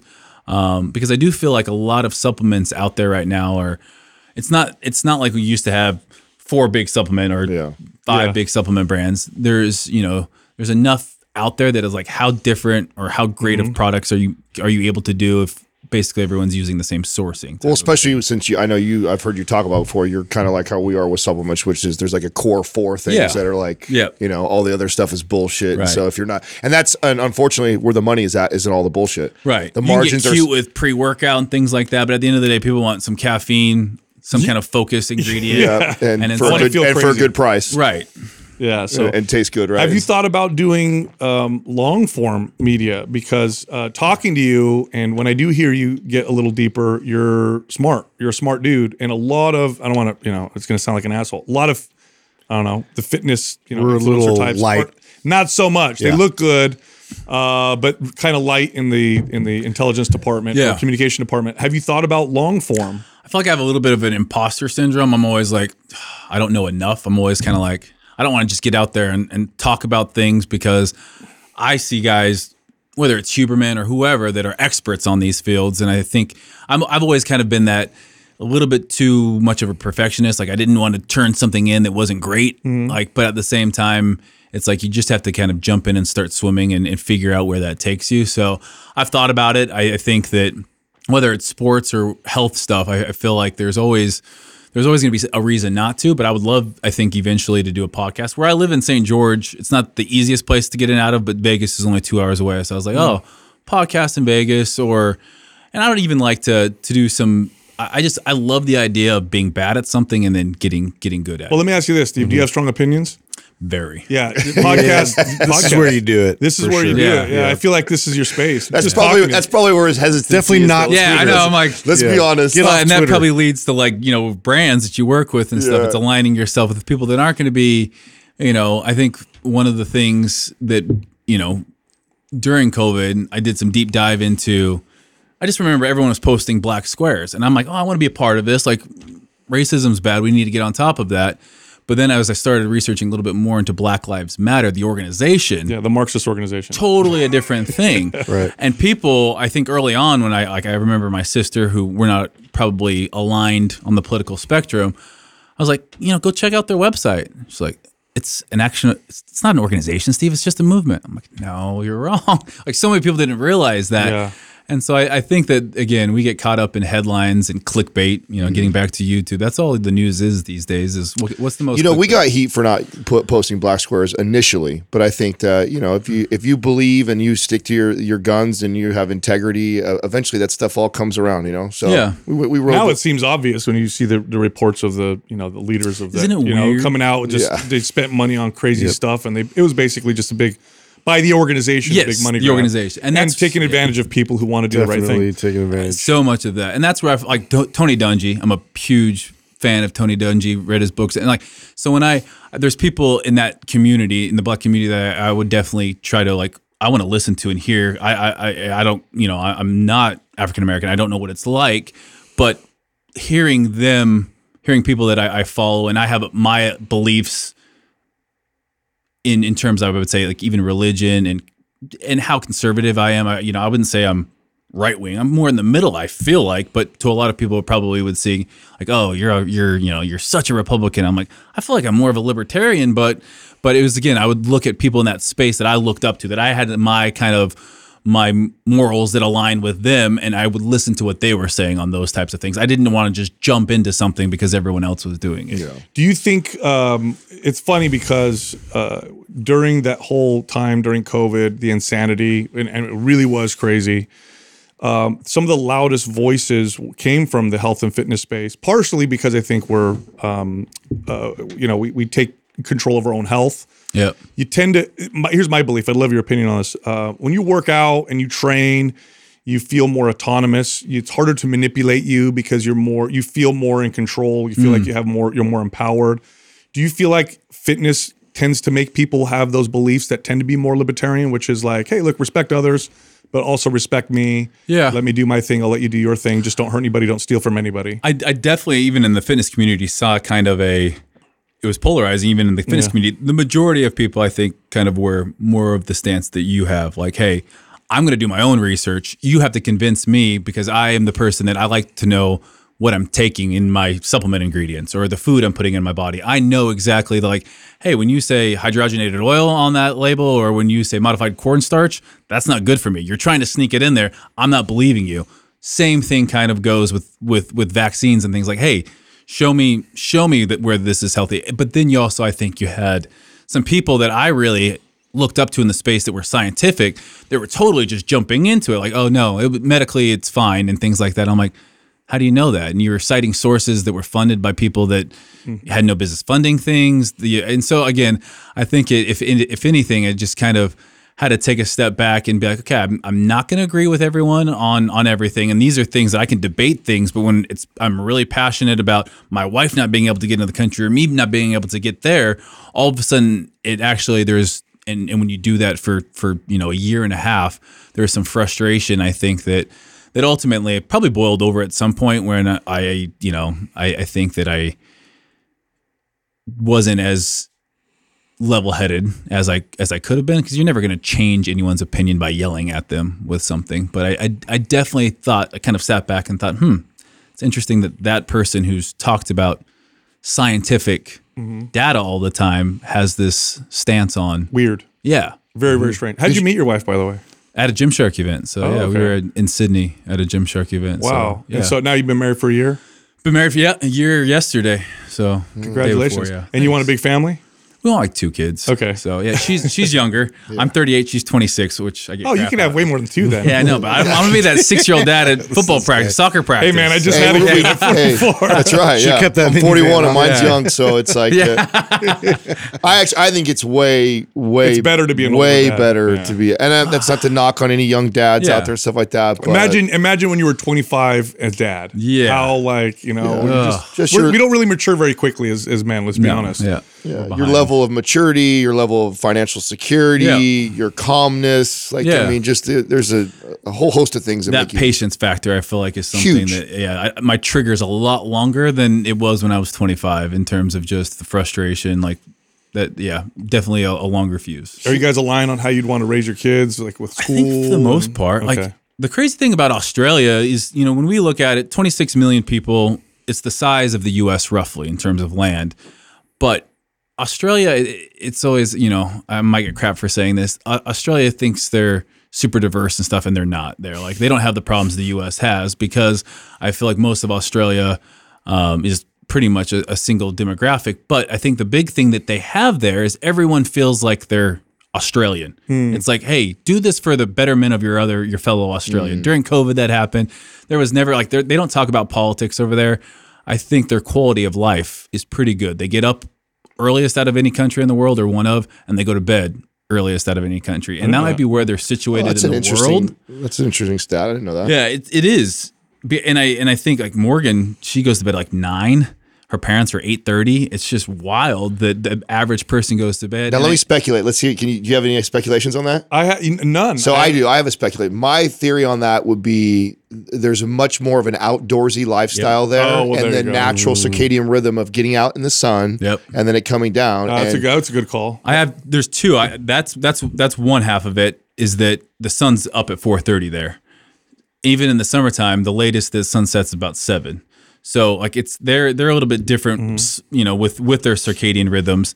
The other thing is, I think that because business wise, the U S is midday by the time they wake up. For business oh, purposes, they're up earlier to get, I guess, their work day going. Mm. But everything closes there at about five p.m. Really? Wow. Every like there's wow, I didn't and, know that. And you don't have the level of you have like McDonald's, K F C.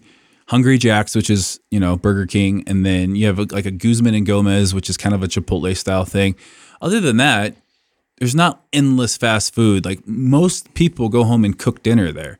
And I feel like if you're going to bed earlier, you're getting outside, you're getting into the ocean, yeah. and you're cooking your own food. Those are kind of like the three things that if you can do that, you're yeah. going to be pretty healthy. Those are big rocks. Do they? Ra- yeah. I mean, where do they rank as far as health? Do you know where that is? I don't know. Do I, I would imagine top there. top ten. I think yeah. out of the Western nations are probably yeah. one of the better ones. Yeah. You Finland's got, you got the happiest place in the world. And I'm like, I got to go to Finland because I can't imagine being cold and dark. I think also the highest percentage of people on antidepressants. Maybe Doug can look that up, which is kind of weird. So, is, is Australia? No, Finland. Oh, Finland. Yeah. That is wild. Happiest, but also highest on, I think. I oh, might that be is totally like a wrong. Scandinavian country mm. thing. Norway has the same thing. Maybe that's what, maybe it's yeah. one of the other countries. So, Which uh, is super interesting, but it's also, they're just not getting any vitamin D. They're not getting any yeah, sunlight. Yeah, yeah, totally. Yeah. But Australia is definitely like, for the most part, they still have obesity, you know, like they still have their own issues, but there's this, there's a lot of resources in terms of, it's, it's like California in the nineteen fifties is kind of what I imagine it yeah. to be like, is where there's beaches, you know, it's pretty lush, you know, for the most part. It's it's it's good climate. People are outside doing things, but you don't have traffic, crime, and mm. you know, some other a large fitness culture there. Massive, yeah, I and bodybuilding culture. Large bodybuilding, large fitness, and you look at it. Summer games wise, Australia has more medalists than any other country per capita. Yeah, so they do well in their sports. That again, they just don't have a ton of people. That's right. Why not live there? We yeah. will eventually. Oh, really? Oh, yeah. Okay. We will eventually. There's some things that I struggle with. It, it's not why we're not Is there it the now. The big spiders that we talked about earlier? Fortunately, Spider, Morgan... snakes and crocs. Like, Morgan didn't have like air conditioning or heat in her house until like the last house she rented. It was just wild to me. It was what? Just like, I know. It was just like, I went there the first the first uh, time I visited and stayed at her her house. It's like eighty, we were sleeping, it was like eighty-five degrees. Oh, God. And she was fine in it. I'm like, what the hell? Yeah. I'm like, I'm not sleeping in eighty-five and it's humid. It's like, no. you know, no thanks. But I think, you know, I, I like the fact that, um, kind of weird, and I always say this to her, because it was a penal colony, I feel like there's always been a group of people in Australia that have kind of controlled everyone else. But like, that sounds super off. I'm going to get some serious hate for that. But I feel like there's a lot of this like, hey, do this, do this, do this. And everyone in Australia is like, yeah, sounds good to me. Okay, let's do that. Yeah. But um, it, it is interesting. I, I did, I read some books on how Australia was started, and it, it, you know, it is kind of also like survival of the fittest. Like you had the the fastest, probably, you know, there's some evolutionary stuff to why I think people are, are you know, they are who they are as a people in Australia, just from tough Tough sledding. To one of our there. one of our largest audiences uh, outside mm-hmm. the U S is Australia. Yeah, yeah. I'd say love it. I'd say either there or the U K. Very close. Yeah, uh, yeah. Tie. yeah. I'll show you. You guys never been? No, no, I haven't. But always, yeah, always wanted to go. Now that yeah. I mean, they don't. It was weird. COVID there just like yeah. gone. Like in terms of they had all these rules and regulations. And then, well, they no had some of the hardest, had, strictest, yes. harsh, and yeah. I think that they had a big switch because people had enough, because they were just locked down for yeah. a while in some places. Melbourne was the most locked down city in the world, I was told. Sydney was, was and your wife great. was there during that time. So she, what happened with her? Yeah, she was. So she was in Brisbane, which wasn't as bad, but they okay. had like sections, like it'd be like Oregon and California, Oregon like everything's open, California's not, or right. or you know Nevada and California. In her state, people from New South Wales couldn't come in. Like they, they kind of were like blocked off state by state, and each state had different rules and wasn't letting in people from the other state in. So hmm. kind of weird, but Brisbane uh, didn't have it. Like the people there were never locked down in like their homes. Um, I, I know like my friends in Sydney, like they couldn't go more than five kilometers from their house. Like, oh. really weird. Really weird when we start, like, again, from a fitness aspect, what are, what are things that are going to be? Just a health aspect. Yeah. Right, like, health. Get out in the sun, move. Right. Don't uh, you, you stay total inside. Contradiction. Just, yeah. yeah, weird. Yeah, I'm seeing now studies that are coming out now that are um, showing that the, the it, there was more harm than good in when you count uh, excess deaths, uh, mental illness, yeah, um, and then displacement of people who are uh, you know it, it, disenfranchised. So when you count all that, so you might have reduced infection, although the data is showing that probably not. But you might have. But excess deaths were higher anyway, because of all this other stuff that happened, and the harsher the the policies, the worse, right, the outcome. And and to that point, I feel like so much of health is community. So much of, like, you know, when you look at centurions, mm-hmm. like people that live over a hundred years old, yes. you have these blue zones in, like, Italy. I think there's one in there's Okinawa, Loma, Sardinia, yeah. the Seventh Day Adventists, yeah, yeah. Loma Linda, yeah. and there, and then it's like. That just went away during COVID. You had grandma who was probably used to seeing her whole family. Now she's locked down in a nursing care facility. What was her life expectancy? Steve, that, that was time? my, so my, my grandparents were very close family. So I have a lot, we're, we're family of immigrants and we're Italian. And my grandparents, we were always there. My, their, their kids were there, their grandkids were there. And then when this all happened, everybody was scared. And so we isolated ourselves from them for, I want to say four or five months mm. before we were like, this is not working anymore. But in that four or five month period, I saw my grandparents age like seven. It looked like seven years. Like, I remember That's when I went crazy. to go see them. It's like, oh, they don't look good. Like yeah. they, their health declined so quickly in that short period of time. And yeah. it was one hundred percent because, I mean, we were bringing them food and dropping it off at the door, yep. and we were FaceTiming them. But it's yeah. not. It's well, what's not the, the study? What's the study that you shared last year? What was the the compared it to smoking cigarettes? Your rela- yeah. relationship uh, health, poor relationships, like smoking fifteen cigarettes a day. Mm-hmm. And I and I, I my grandma passed away during COVID. Again, she she wasn't great, but Morgan's grandma did as well. Again, people that they had other issues, she didn't pass away from COVID, but it was that idea like well, we she didn't see people, she mm-hmm. didn't see her friends. Like, how much does that play? And you really you can't calculate that. Like, oh, well, that ha- no, they can. The they data's can. Clear. The okay. data's very clear on it. They'll show you uh, on the data that loneliness is a. But I'm saying, like, indicator. how how do they know? My grandma, your grandma, oh, people no. like, yeah, they they have no way of calculating those deaths because they're going to chalk them up to, you know, like my grandma old had, age or something had a stroke like or, yeah, or whatever. Yeah. But again, a lot of that's compounded by the fact that totally. you're alone. Totally. I felt like I aged five years during COVID, just the amount of stress and worry we went through trying to get Morgan into the country. She was detained in the U S actually. Why? Sent back. So when she got out of Australia um, the first time in November of twenty twenty, The, on one of the stipulations on her getting out was that she wasn't going to come back for X four months or something. Like, she had to be gone for at least three months. When she got to the U S and she didn't have a return flight, they're like, "Why are you here? Oh, my my my boyfriend's here." So they were like, "Oh, you're under the wrong visa. You need a fiance visa. Like, you're you're here as an ESTA. You can't do that. You're you're a high risk of staying here and and not going back to your country." So she was detained, never allowed in for fourteen hours, like phone taken from her, Whoa. Uh, put back on a flight, and then she had a quarantine. So each time she went back to Australia, she came the first time, and we spent like three three months in the U S. She went back, quarantined for fourteen days. And this is in a hotel room. fourteen? fourteen days, yeah. No no outside air. Like, it was just just a room like this, a hotel room.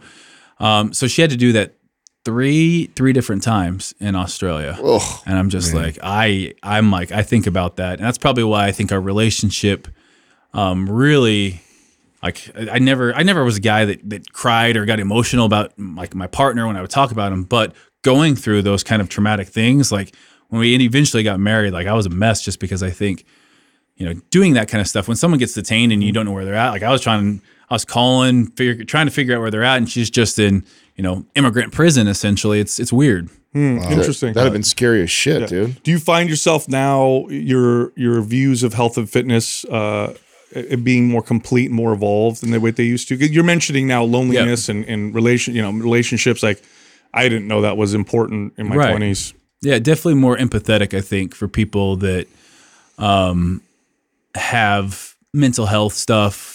You know, mental health, whether it's depression or things like that. And then also probably just more, more overall kind of like, hey, you're not going to be, and I, it, when you're young and when you're fit and you think this is how it's going to be forever, you don't ever have any of these, you know, I think that was kind of a wake up call for all of us in COVID. Like, life has as kind of how you had it or you thought it would be, it can change like that. And so it's like that appreciation. And I think, you know, when, when someone dies, mm-hmm. you, you get that feeling for, you know, a couple of weeks.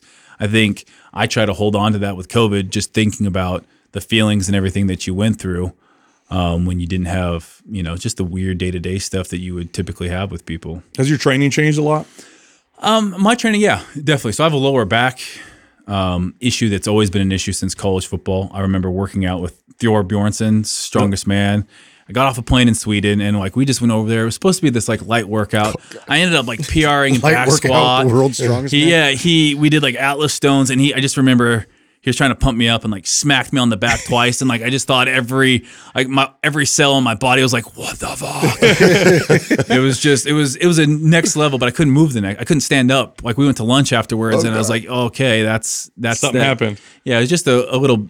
bulging disc essentially that always happens now. I could kind of throw it out and get a little bit of like nerve damage onto this right side. Um, so I like I flex this leg and I can see it. Other people can't. It's not quite the same. So it's always battling with that. I've had a couple of shots in it.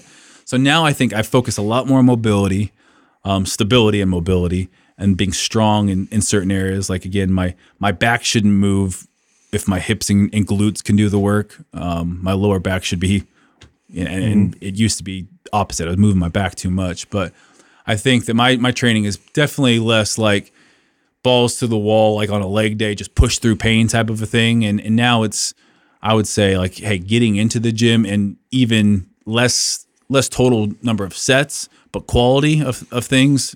I always look at a clock when I train. I, I don't like just sitting in there and bull crapping in between sessions. So, um, and then I probably train four days, maybe five, you know, I have a, a day that I can kind of go in and, and accessory body parts if I want, but more so the mobility. Have you ever felt like rebelling and kind of shutting it all down for a while, like going off social, yeah. not working out for a while? And I just- kind of felt like I did that a little bit in the last, you know, couple, like I, I really didn't post if I didn't feel like posting. Yeah. And like, again, if it wasn't fun, I wasn't going to post it. And I think, again, this is, I, I just became kind of, didn't didn't didn't give a shit, for lack of better words. It was yeah. just one of those things. I was like, I, I don't care if I'm going to get some heat from sponsors or whatnot. I'm like, I I need this kind of a reset type thing. Yeah. And and also then not, I, I used to probably get a euphoric feeling when, oh my gosh, that just became my most liked post yeah. five, six years ago. Quickly realized how toxic that is to put kind of your self-worth um, based upon, if your self-worth is based upon how many followers you have and things like that. So I kind of just, luckily having a big family, they keep you in check. Nobody else in my family cares about social media. They're all teachers or, you know, nurses and real deal jobs. And I, I remember early on, people were like, you do what? And you're able to make a living off of it? Like it was always just kind of this weird, like what's, what's Steve do? Yeah. Um, so I, I kind of, I get back to like, at the end of the day, I have no, I have no problem not posting. Yeah, and, yeah. and just being like, yep. What is the most uh, profitable revenue stream for you? Is it the app? Our app, yeah. The Our app. fitness app. Is Tell me a bit, because uh, a little Explain bit of back. Yep. Justin and I, before Mind Pump ever started, we were building an app together and ended up scratching that when Mind Pump took off bigger yep. and we burned a ton of money trying to build it. Yep. Tell me about your journey on that. I want to know, one, how you how you chose or decided to get a partnership with yep. somebody, because you're su- you're such the face of the brand. And so if you've got some sort of a split with somebody yep. that nobody really knows, so I want to know about that. And then just the whole startup of it, how much it cost to build something like yep. that, how long it took to be profitable.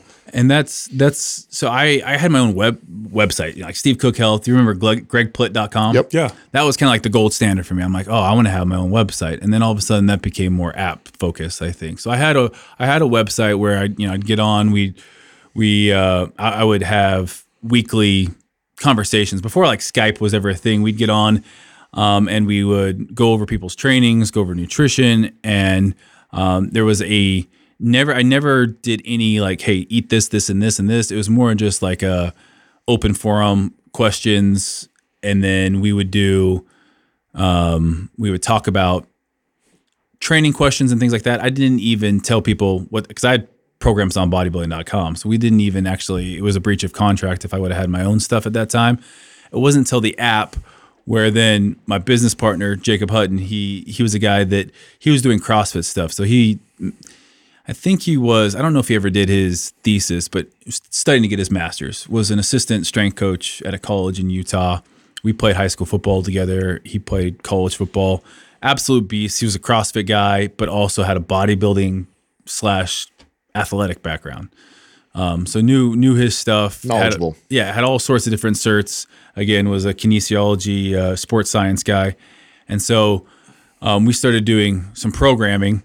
He would kind of write the meat and potatoes of a strength phase. I would add, okay, I want I want the split to look like this, or I want to add this exercise, kind of put my spin on it, making sure it was, um, I don't want to say bodybuilding focused, but more something that was true to my training. Yeah. Um, and so our thing was always kind of like, you know, you want to, you want to, you don't want to be an ornament. You want to, you don't want to just look good. Yeah. You want to look good, but you also want to be able to perform. Yeah. Being an athlete growing up, I think that that was always, I, I, I stayed it longer than our football fitness class because I wanted to train some beach muscles, but that was always after the fact of making sure you do your power cleans, yeah. your, you know, your, if it's, we never did hang snatch, but your front squats, your back squats, following that true, like we did in like Nebraska strength training at our high school was mm. the low, like five sets of five and things like that. And so I think that it was always like, hey, we can't just be getting, you know, and Jake was the same way. We align on our goals. It was look good, but always be getting stronger or always be following your goal, whether it's a power phase, whether it's a strength phase. Yeah. Um, and then also getting lean. We do, we have a program that is more, I would say supersets, but also more diet focused on, on, on leaning out as well. So when you guys first got together, how does that conversation go? You already have got a lot of attraction yep. and fame and, and stuff. You bring someone in who really doesn't bring that table. Of course, he's got the knowledge. Yep. Did you right out the gate say, hey, whatever we're going to build together is going to be fifty fifty? Like, how did you decide? Yeah. And I, I think I probably always, again, getting back to, I always probably underestimate myself and overestimate other people, what they're, what they're bringing to things. And I think that that's probably, whether it's companies I've worked with or potential partnerships, I think, again, I, I want people to succeed because I want them to feel excited about things. So I was like, hey, you know, you're, you're doing some programming for a CrossFit gym right now. Like, you know, let's create this together type of a thing. You know, I really valued, I still do value him for, for what he knows with the strength and, and conditioning side of things. But ultimately, I think that it kind of got me doing less of what I was good at as well, where it's like, again, when you get back into training people, when you get back into the things that, you know, you got to started doing originally, yeah, like keeps you sharp. Yeah. Um, if you're not doing those things, you kind of just lose it. Did you so. guys split the investment to build it too, or yep. was that? So well, yeah. it, there really wasn't a ton of invest. We kind of, we, we kind of actually started off, um, with some challenge stuff. And then as it grew, things kind of got a little bit weird business wise. He had another company that he was doing some gym software stuff for. So we're kind of still in the middle of, of, of working through all of that kind of stuff. And I will say on the business side of things, I think, you know, again, we get along because we're kind of like, like you guys, mutual respect goes a long way. I know, you know what you're talking about. Let me do what I'm good at. I'll respect you and, and, and trust you to let you do what you're good at. And then let's come in and, and talk about where we align on core values and things like that. So, and so the app's now profitable and doing, yeah, the app is, is definitely, you know, we have a, we have a gym that like for the first five years, we're like, if we can just break even on this, we're, we're going to mm. be happy because it's a place where we can film all of our stuff. Now we're, you know, we're profitable in the gym. Oh, where's the gym at? It's in Saint George. Oh, cool. Yeah. Same spot. So again, it's, it's, you know, we have like four hundred members, but it's eleven thousand square feet. And, you know, it's, it's, totally different crowd than when I was training at Gold's Gym, Venice. Like living in L A, I just I, I you can't get worlds more worlds apart than Saint George and mm. L A. And I kind of like that pace of life. I was just gonna say, like, how is a guy like you growing up, you know, Utah, big family, yeah. all that, and then you go live in L A? Like, what was it like living in L A? Every day I was like, why am I here? every every day I was like, is this worth it? Is this worth it? And it's it's funny. I, I think it was just like, again, I, I stuck it out way longer because people are like, oh no, after a year you'll like it. I never liked L A. And I think, again, now I'm like, if you like L A and you're not from California, I think you're weird. There's people that do. L A's always tough for me when I yeah. land and I walk yeah. around and go, and it's like, oh, yeah, no, Orange nice. County, like San Diego, like, yeah. you know, like there's parts of California I love, but L A, mm-hmm. for whatever reason, I just. It feels like everybody's waiting to get discovered or yeah. something. I don't know. Yeah. It just feels like you're walking around Instagram yeah. land. Yeah. It feels very, very strange. And Gold's Gym was kind of the heart of that. There oh. were so many like crushed dreams. I, I thought I was going to be the next Arnold, but I'm living in my van outside. And yeah. I was just like, ooh, I, I remember like before OnlyFans was a thing, you had like the, the gay for pay. Yeah. Oh. And that was massive in that Gold's Gym. And you just had, a, I think, Muscle a lot of worship, all that yeah, stuff. Yeah. So I remember being approached by, like my first week there in the parking lot, someone was like, hey, do you need another sponsor? They rolled up in their car. Like, do you need another sponsor? um, and, and, and I'm like, what do you mean? I'm like, I have, I have bodybuilding dot com. They're like, well, you know, super discreet, but yeah. I was just like, no, I'm good. Yeah. I'm good. But I was like, I've often been like, if you're, you know, so-and-so from Missouri moved out there, yeah, you have no money. It's like, yeah. you can see why, again. People can take advantage of. Yeah, there's that yeah. dark just cloud over L A coat. Where it feels yeah. like, yeah. yeah. I didn't even know that was a thing until I got into competing. That was. No, I didn't either. I thought it was like a joke that yeah. someone was really doing, like someone was fucking with me. I was like, oh, this is like a thing. Like yeah. people actually. And it's it's crazy actually how long it's been going on. With yeah. like, and then what was uh, Killer Sally? Did oh, you guys yeah, watch yeah. that? Great, oh, yeah. great documentary. I had a hard time watching it because oh, yeah. it was so, it, it hit Too home close to home to, to Gold's Gym Venice. I was like, I know these people, I mean, not those people, like, but people like yeah. that. And it was just like, it's such a sad industry when you get into that hardcore competing world where yeah, you're yeah. spending so much money to compete and not getting anything out of it. Yeah. yeah what, what, what would you say, Steve, is the most misunderstood thing about you? Oh, that's a good question. Um, misunderstood. I don't know. I, I think probably, uh, have you guys seen, what is it, Blue Blue Collar? No, what is it with Thad Castle? Mm. You remember, what, what is that? Blue Mountain State, that okay. that T V show. You guys ever seen that? No, no, no. no. Well, there's that, that jock football player guy that's on there that's just a D-bag. And I feel like people sometimes, when they'd actually meet me, like, you're way different than I thought you'd be. I thought you'd be a douchebag. I thought you'd be a douchebag, yeah. I'm like, well, I think it's probably because I have a bunch of brothers and sisters that if I wasn't being a douchebag, and there was plenty of times I was being a douchebag, they would tell me. Oh, yeah. That's great. Yeah. That, oh, there he is. Oh. That, that yeah. yeah it's that. If you watch it, I love his character in it because he's just that quintessential jock that's just the meathead who's an a-hole. Yeah. But that, like, you know, I played linebacker. He's a linebacker, and like, I, so I always imagine people see me as Thad Castle. Okay, uh, another another deep question. So we uh, we always talk about uh, most of us that are in the fitness space that become very passionate about it. Most of us were driven to the gym by some sort of insecurities. Do you think that that has a lot to do with? I know you have the athletic background, but do you think you have wrestled with a lot of uh, insecurities that drove you into the gym? It's interesting because I think off the top of my head, I would say no. It was it was my dad.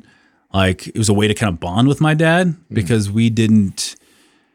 He was kind of that hard, hard ass dad, that military type dad. That when I would get a good job, it was probably because of something I did physically. Mm. So I would say that it's an insecurity. Sure, um, but it's probably so not a body one. Yeah, more like an approval. Yeah. Mm. Probably more of an approval. Like that was that was me making making my dad happy to do. Like, oh, I remember when I was a kid, he'd be like, oh, you know, before I'd run my hundred meter, he'd be like, Bo Jackson at your age would probably do this in a minute, a minute, a minute and thirty four. What a standard, I know, super realistic, right? Yeah. And and so and so, like, I just remember that was how I would like try to get his approval. I think. So. Okay, so what are some things? Since we're talking about dads, we're all fathers in here. Uh, what are some things that you would take from your dad that when you're a father, you're like, I I, I definitely want to make sure I emulate that. And what are yeah. things you're like, I I'm going to do that different. I think. Uh, So, so doing things different, I would say just unconditional love. I think that that's a, a very important thing for a kid to to know and understand. It's like, no matter what you do, and I think this gets back to almost religious views, no matter what you do, I'm going to love you. Mm-hmm. No matter what you do, like, you're always going to be my son or my daughter. There's nothing you can do, but there's things that, that, that you do that disappoint me um, because I, I think it's not being your your best self. Like, approaching it from that love first, like, mm-hmm. hey, I don't I don't want to I don't want to break my dad's trust, not because I'm scared I'm going to get an ass whooping, but mm. because I don't want to see the hurt that that causes him. I didn't have that as a kid. It was like, I'm Fear. scared I'm going to get the ass whooping. And I think that that does go, you know, you have to have consequences because in life, if you don't teach your kids that there's consequences for actions, they're, it's going to be, they're going to learn it at some point. Yeah. It's going to be a rude awakening. Um, and then I think the, the other thing that I think that I, you know, I love that my dad, he was open for, we had a lot of hard discussions, but, and it was almost kind of like doom and gloom sometimes. I think he got that from his parents, but um, how to work hard, save money, doing the things that, like, hey, as a dad, I need to make sure that, you know, you, you know, a, how, yeah, how to work hard, how to, how to make sure that you don't quit on things. Same as sports, like kind of those same sports lessons. And then I think ultimately, you know, family, like it was like God, family, and then yeah, and that, that kind of order. So I think mm. that he he also probably, I never saw my dad go out and party, go out, like he never was a boy's boy. Like he was never like a man's man hanging out with buddies after work. Like it was always coming home to my mom, treating my stepmom really well. And I think that that, you know, they had a good relationship that I think that I could build off of. Yeah, it's funny how that that seems like that's different. I think that's what our culture has been the last. We talk about the Peter Pan syndrome and that we celebrate the dads that are the bros that are going out and doing yeah. it. But it's like, that's what makes a good dad to yeah. me. The dad that comes home, that's around, that's a, becomes a family man when he's like that. What about your relationship with money? You come from kind of a blue collar background and then you have your rise to fame and money. Like, how's that journey been? Did you, were, did you get a windfall at one time and then did you blow a lot? Like, have you been I, conservative with your money? I have one item that I regret buying, and it was a Louis Vuitton duffel bag. Wow. And I bought it like in Spain. It was kind of like, you know, you're, I think my buddy Sean Stafford was buying something for his wife, and I was single at the time. And like, I bought this bag, and every time I see it now, I've never like, I've never used it. Really? Yeah. It's just one of those things. Like, I'm so cheap. I'm so frugal. Like Morgan, she's not, she's not a spender either, but she's the spender out of us. And I think it's bad because it's, it's also one of those things that where it's like, I, I don't like paying full price for anything. I'm just like, it's weird. It's like, and so it's it's almost a bad thing. It's like, hey man, enjoy yourself, do that. Mm-hmm. But at the same time, I think like, I, uh, yeah, I know what it's like to work at Texas Roadhouse. I never, I, I, I always want to make sure that I, you know, like I'll even do stupid brand deals where it's like, just pay for that rather than like, if it's a brand that I like. I remember I did a protein cereal brand deal. I like the protein cereal, but it was like, I, I wanted to try it. So I was just like, hey, do you guys want to do a, a brand deal? And they're like, yeah, we'd love to. And they paid me money for it, but it was just because I wanted to try it. That I was like, I'm not going to buy this. I'm not going to buy this. I'm going to reach out and, and see if they want to do a brand deal. So it was actually pretty good. Do you find, do you find now uh, as an, you know, as an adult uh, that you, because of your relationship with your dad, that you feel like you have to uh, earn somebody's love constantly? Do you find yourself in that place where you're like, I have to be lovable yeah. by doing these things and bringing value? Is that yeah. a challenge? I think, I think that is a, a massive challenge. The, the people pleasing, just kind of mm-hmm. even saying yes to things like, this is probably five, six years ago, you know, saying yes to things that you know you can't do. Um, and I think that that stems from that. Like, you just want to make people happy. You want to keep so-and-so, mm-hmm. you know, you don't want to get in trouble. You want to keep dad happy. And, and I think that that's ultimately one of the biggest things I, I, I try to catch myself if I start doing, like, hey, don't don't do the people pleasing thing. Yeah. So um, I, there's been somewhat of a movement uh, that's been kind of anti football for kids, talking about its mm. danger and mm-hmm. uh, you know the, the the concussion and all that stuff. But uh, you know, Justin is such an advocate of the, the the life skills you learn from football. I've heard you now mention sports and yeah. what it taught you. How do you feel about that? Do you think it's uh, that there's more more positive than negative? I think if taught right. Like, as growing up, I'm sure you're in the same boat. I was told to like put your nose in someone's numbers. Yeah. It's mm-hmm. not the correct way to tackle. mm. Like, who's who's teaching that? You like, did a lot of head tackling. Yeah, yeah, exactly. And and that's where I think that I don't think football needs to necessarily be this inherent like no no. I think that if you get behind teaching correct form tackling and things like that, you look at rugby players. They don't have they have shoulder and knee issues, ma- mainly shoulder. From again, they lead mm. with their shoulder. Um, but we all of a sudden throw in a helmet and think we're invincible. So I'm not going to say I'm not going to let my, I'll, I'll let my kids play football, but I won't be devastated if they don't. Mm. Um, and I definitely think sports in general teaches lessons that you really don't learn. Tremendous lessons. Else. Yeah. Yeah. Huge lessons. Have you started thinking more about fatherhood now that you're contemplating having a child soon? Like, I mean, is that? Yeah. I think that's always kind of, you know, you as a kid, you're always like, oh, I'll do this different. I'll do that. But I, I almost look at it as, you know, when I was on The Biggest Loser, I tried, you know, John Wooden is probably all-time greatest basketball coach from U C L A, mm-hmm. you know, won more college championships than anyone else. I, I read one of his books when I was actually doing The Biggest Loser, trying to be a better coach and trying to, you know, not focus so much on the winning and losing. And I think, geez, I could, in Utah, I don't know if it's like this everywhere, but parents focus so much at these kids' games on the wins and losses, yelling at the refs and things like that, rather than teaching life lessons to their kids, mm-hmm. rather than focusing on effort, rather than, you know, like all they care about, oh yeah, my kid, you know, won, scored this many touchdowns. But like, you know, so that to me is like, as a parent, I want to be somebody who doesn't focus on external, like, wins and losses. It's more about, hey, at the end of the day, doors closed, you're in your bed at night. Like, can you say you, you played your hardest, or you you were a good teammate, or, you know, just whatever that is. I think that's way more important. And on that Biggest Loser, I tried telling, you know, that process, whether it's a fitness journey, whether it's um, parenthood, it's like this idea of, like, you got to enjoy this, this process. If you just enjoy the outcome, you're going to be let down constantly. Yeah, yeah. Like when win or lose, some of, like I, like I said earlier, some of my most low points was walking around L A eating twelve donuts after a show because there was nowhere. Yeah, there was, no, and there was nowhere for me to get my rush from. It was like that, that happened. I have no goals right now. It was like, it, it become, it became such a toxic thing. Yeah, yeah totally. Yeah. Well, Steve, you're a very interesting person. I'm glad we had you on the show, man. Yeah, it was Definitely. good to be here. I yeah. do think that you were you're you're you should do long form. I think that would be your your. How long did we run right now? Oh, that was over an hour and a half. Hey, that's yeah. pretty yeah, good. You did good. Yeah, yeah. You did that was good. Almost two hours. Yeah, and that was actually. awesome. No, yeah. I, I appreciate you coming on the show, man. Nice. Yeah, it was a lot of fun. Thank yeah. you. Thank yeah. you guys. Appreciate it. Thank you for listening to Mind Pump. If your goal is to build and shape your body, dramatically improve your health and energy, and maximize your overall performance, check out our discounted R G B Super Bundle at mind pump media dot com. The R G B Super Bundle includes MAPS Anabolic, MAPS Performance, and MAPS Aesthetic. Nine months of phased expert exercise programming designed by Sal, Adam, and Justin to systematically transform the way your body looks, feels, and performs. With detailed workout blueprints and over two hundred videos, the R G B Super Bundle is like having Sal, Adam, and Justin as your own personal trainers, but at a fraction of the price. The R G B Super Bundle has a full thirty day money-back guarantee, and you can get it now plus other valuable free resources at mind pump media dot com. If you enjoy this show, please share the love by leaving us a five star rating and review on iTunes and by introducing Mind Pump to your friends and family. We thank you for your support, and until next time, this is Mind Pump.